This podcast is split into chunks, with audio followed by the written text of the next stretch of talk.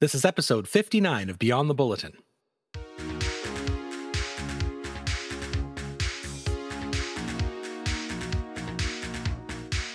Hello and welcome to episode 59 of Beyond the Bulletin. I'm Brandon Sweet, editor of the Daily Bulletin.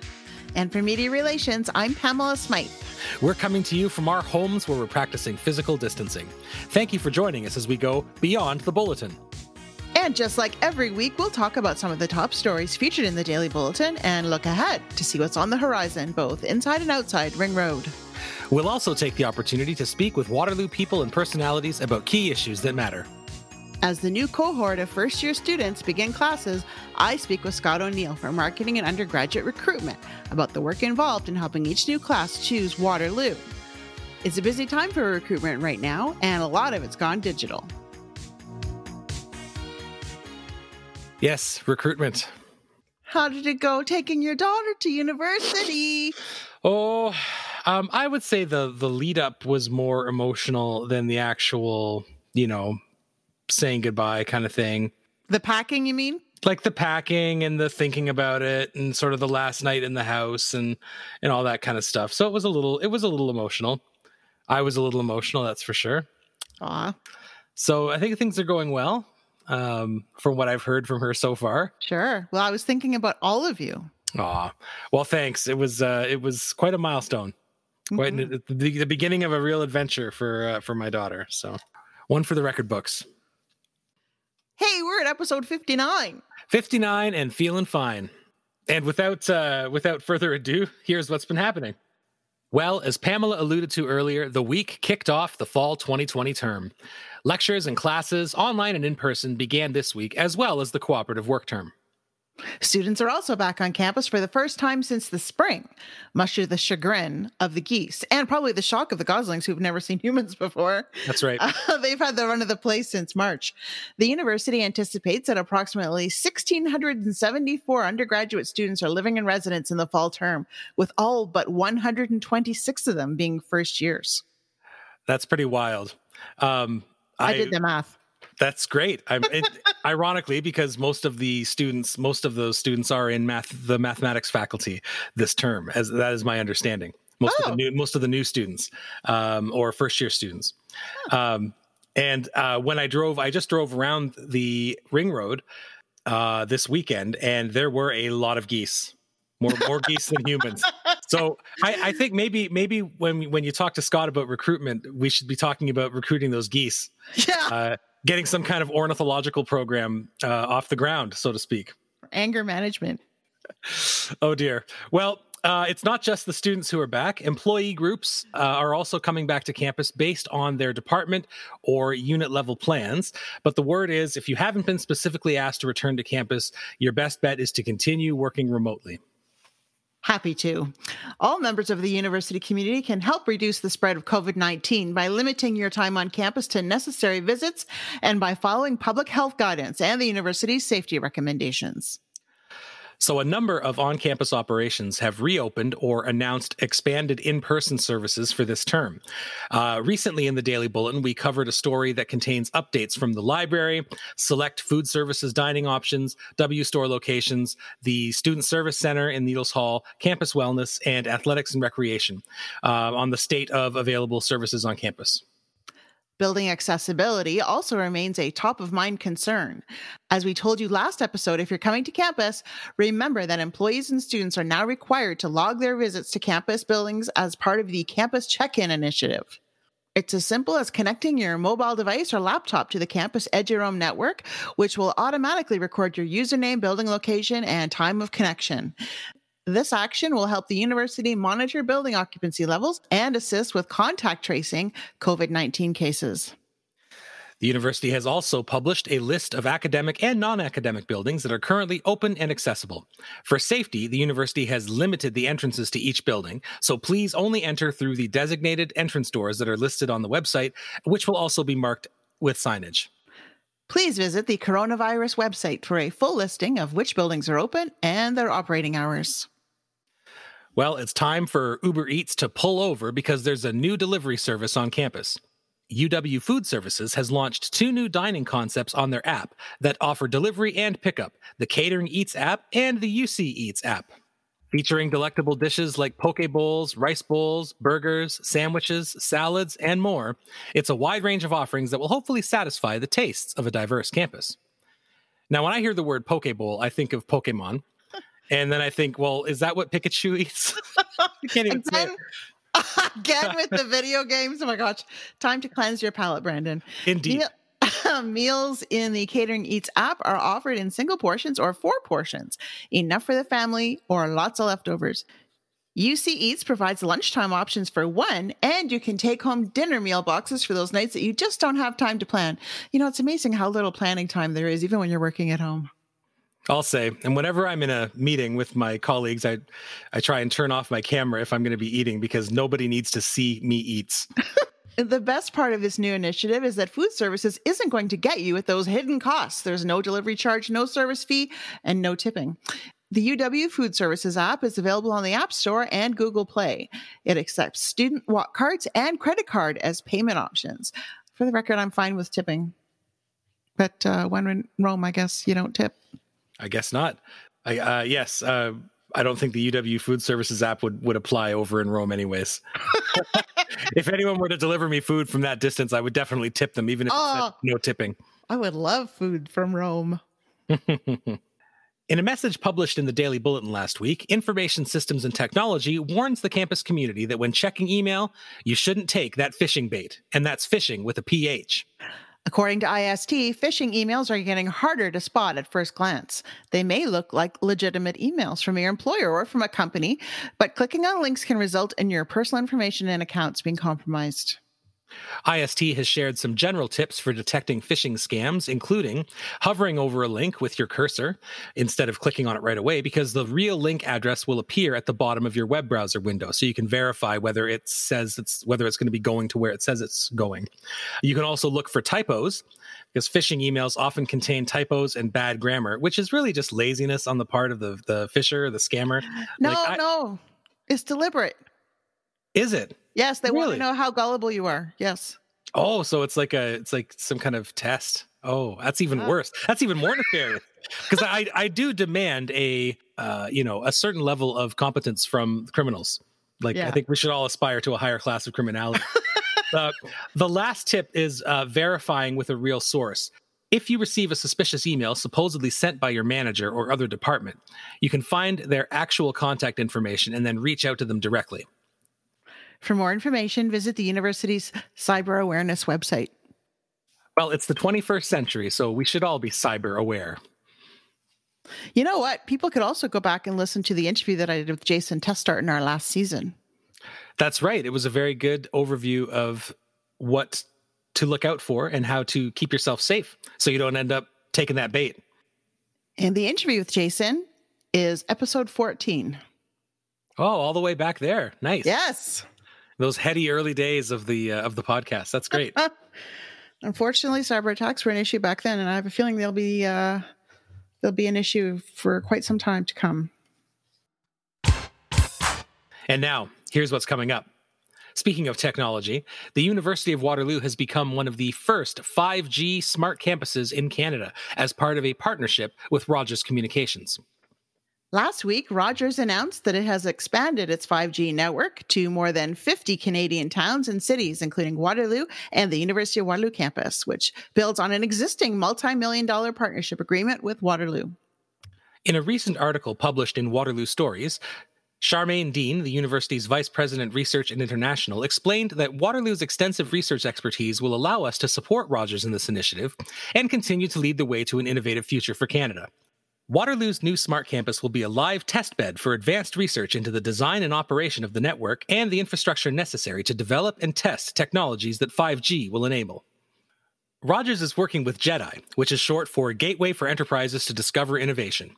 The partnership includes research on 5G smart city infrastructure monitoring and alerting systems, 5G asset tracking technologies and capabilities, 5G network design and operations research, 5G network slicing, which sounds pretty cool, and multi access edge computing, or MEC. Rogers and Waterloo hope that this partnership will spur on development of technologies and solutions beyond 5G into 6G and beyond. Beyond, there's that word again. That's right. Beyond 5G. You can find the full story online in the Daily Bulletin from September 2nd. And now the interview. For many of us, September is about starting a new academic year, but some of us are already working on next fall. Students are already researching and evaluating their options for university next fall. Scott O'Neill is interim director at Marketing and Undergraduate Recruitment, or MUR. As he tells Pamela, student recruitment is changing with the times. Scott, thanks for joining me. It's a pleasure to be here. I think that many people would be surprised that this is a hugely important time for universities to make their pitches to potential students. Our research tells us that students are looking earlier and earlier uh, for what university they'd like to attend, what program they'd like to study. And so it's a hugely important time for us. So while the rest of campus is trying to make fall 2020 happen, uh, my team and the other people that do recruitment on campus are already looking ahead to fall 2021. Wow. One of the big events for recruitment is the Ontario Universities Fair, or OUF. That takes place in the fall, right? That's right. Normally at the end of September, there's the Ontario Universities Fair at the Convention Center in downtown Toronto, and that's a, I mean, it's a huge event. We get the we get 120,000 people over three days coming through that. Um, we have you know 600 odd University of Waterloo staff, students, and faculty uh, attending and being part of our booth. Besides attending OUF, what does uh, student recruitment normally look like for our Waterloo colleagues? What are they normally doing?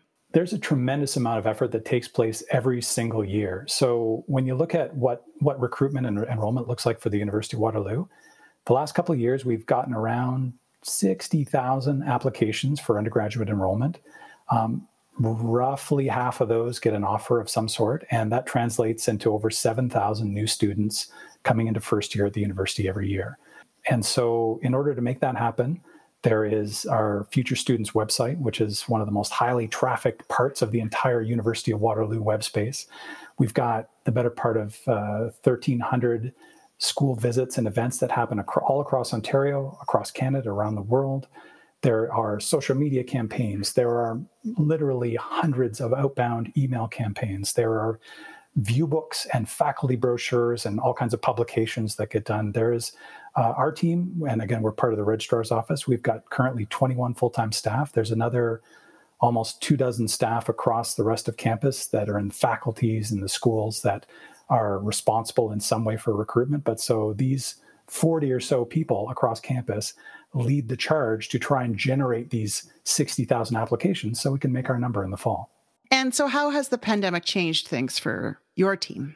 Well, it's uh, as for most of us, I think it's made everything more complicated, and uh, as everybody else is doing, and uh, just as our colleagues are pivoting to deliver online learning and virtually delivered classes and labs and all this wonderful stuff, uh, we are pivoting all the majority of our initiatives to be offered in a digital fashion. So instead of the OUF in late September, on October 3rd, we're going to have the Waterloo Virtual Fair, which is our, our sort of digital alternative to uh, to that event.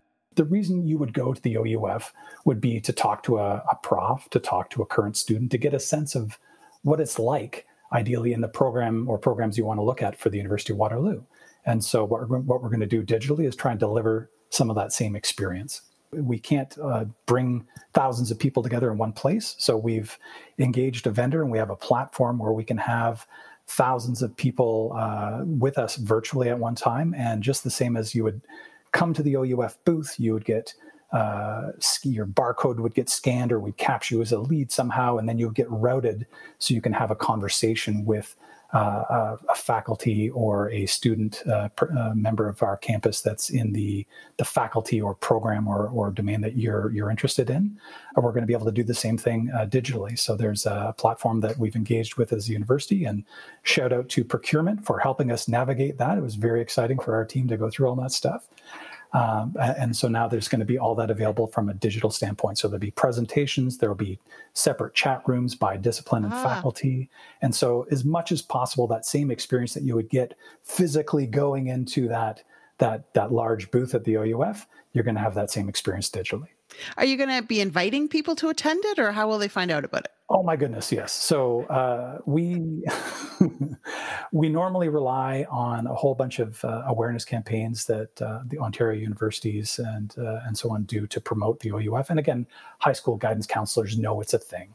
And so, absent that, we are able to advertise the fact of uh, our virtual fair on a number of different platforms. There will be email campaigns going out, social media blitzes, um, and the whole array of ways to make people aware that this is what the option is. And like uh, likewise, there's also all Ontario universities have a stake in uh, the OUF. And so the OUF website will become sort of a routing mechanism to guide prospective students, their parents, guidance counselors, and all those other constituents to the various ways that uh, Waterloo and all of our peers here in Ontario are delivering alternatives to the Ontario Universities Fair. Hmm. And again, uh, that is one of literally hundreds of things that are ongoing uh, to help and help us drive uh, towards that number that we that we're trying to make for fall 2021. Instead of fall open house, where we would normally invite 10,000 plus students and parents and other people to come and visit us on, on campus in November. We are going to do the uh, Waterloo Virtual Open House on Saturday, November 7th. Um, instead of physically going to different high schools across Ontario and around the world, we're going to have scheduled virtual visits with as many high schools as we can book into that thing. So it's really, where possible, offering a digital uh, alternative. We're actually uh, even working on developing a live streamed virtual tour. So not a recording, not a not a not a video, but rather we're going to live stream somebody walking around campus, giving you the tour experience to do the best job we possibly can, giving you a sense of place, right? So the Fall Open House will be delivered digitally, much the same as we're doing for the virtual fair. We're using the same platform for it, but it will be much more. It's that's farther along what we call the enrollment funnel. Uh, so it's different kinds of questions tend to get asked, and in November, students are a little more focused. They've spent a little more time looking at universities and have a better idea of what they want, and so the content that'll be delivered in November is a little more uh, the fancy word, I guess, is more granular, more specific, uh, and more unique to the the program and what it's really like to be here. Mm-hmm. Are there any benefits for going virtual? Uh, I think the good news is that we had already begun in a lot of uh, ways transforming our recruitment organization, our recruitment practices to be as digital as we can. There are certainly efficiencies there. Um, you can reach a broader audience. So, one of the downsides to the Ontario University uh, Fair or the Fall Open House is that they're here in Ontario. So there's it's more an Ontario centric audience, and again, that's that's the lion's share of our recruitment audience. Uh, still, the majority of our students, not not all of them, but a, a large chunk of them, are coming from high schools right here in Ontario, and so those in person events address that audience. When we move digitally, uh, it means that we can broaden that audience. So even though our primary focus will be promoting these events to the Ontario audience, we fully expect to get attendance from people across the rest of Canada and people in all the international markets uh, that are that have students that are interested in the University of Waterloo.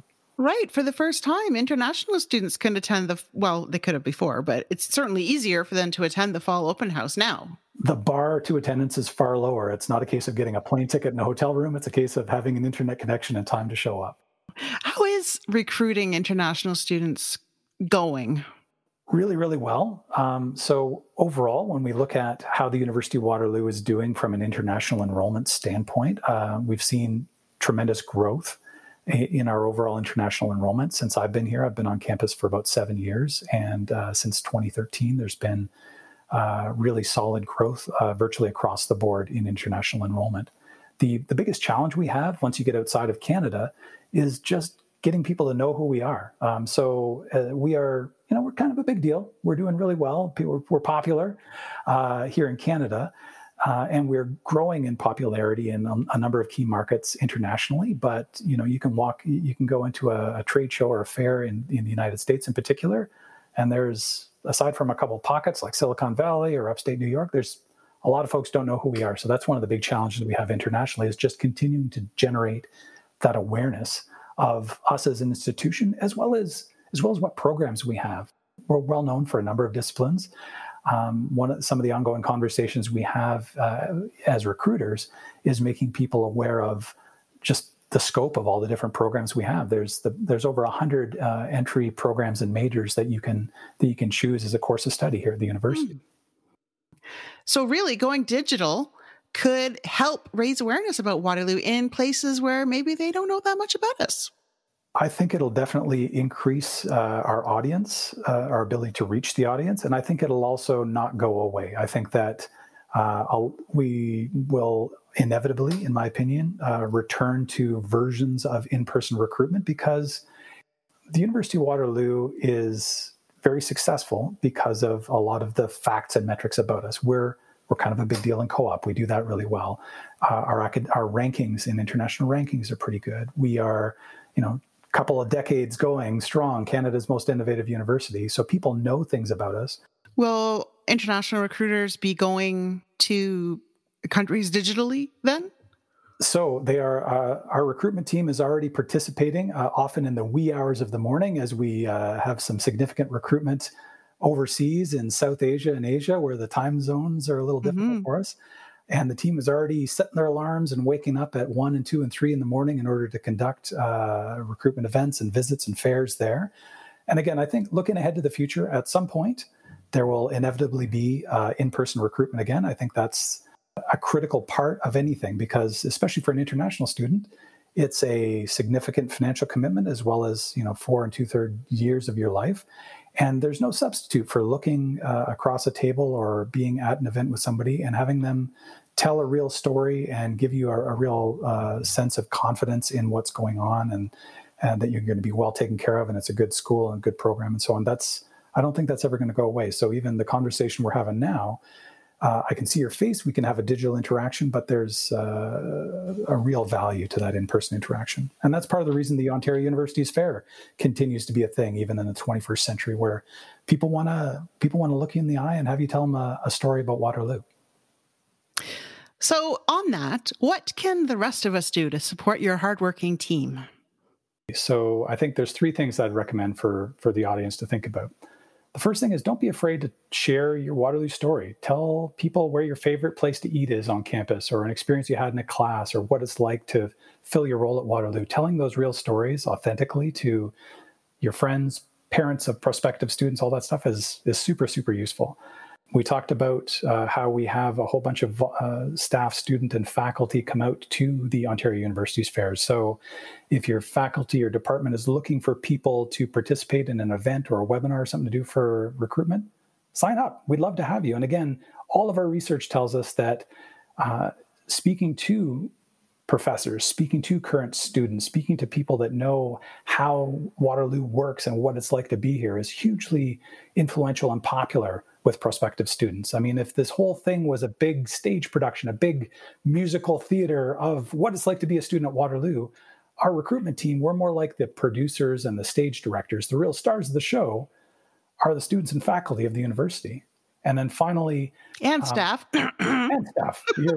and the other thing is encourage people to sign up. So uh, I spoke a little bit before about the Future Students website, which is uwaterloo.ca slash future dash students. Mm-hmm. Um, there's a whole array of ways that somebody can engage with recruitment, whether it's uh, downloading a brochure, signing up for a tour, signing up for one of the webinars or the open house or the virtual fair, all these things that we've got going on. Once you get into our system, we have a whole uh, conversation that we can start having with you as a prospective student. We can invite you to come to events. We can share tips from current students. There's uh, a lot of data that suggests that once you're part of our sort of recruitment ecosystem, you're far more likely to be able to make an informed decision about whether or not Waterloo is uh, the right choice for you as an institution, and you're more likely to be successful in your application, decide to come here, and become mm. part of the the Waterloo community. So don't just tell them Waterloo is great, show them, give them examples.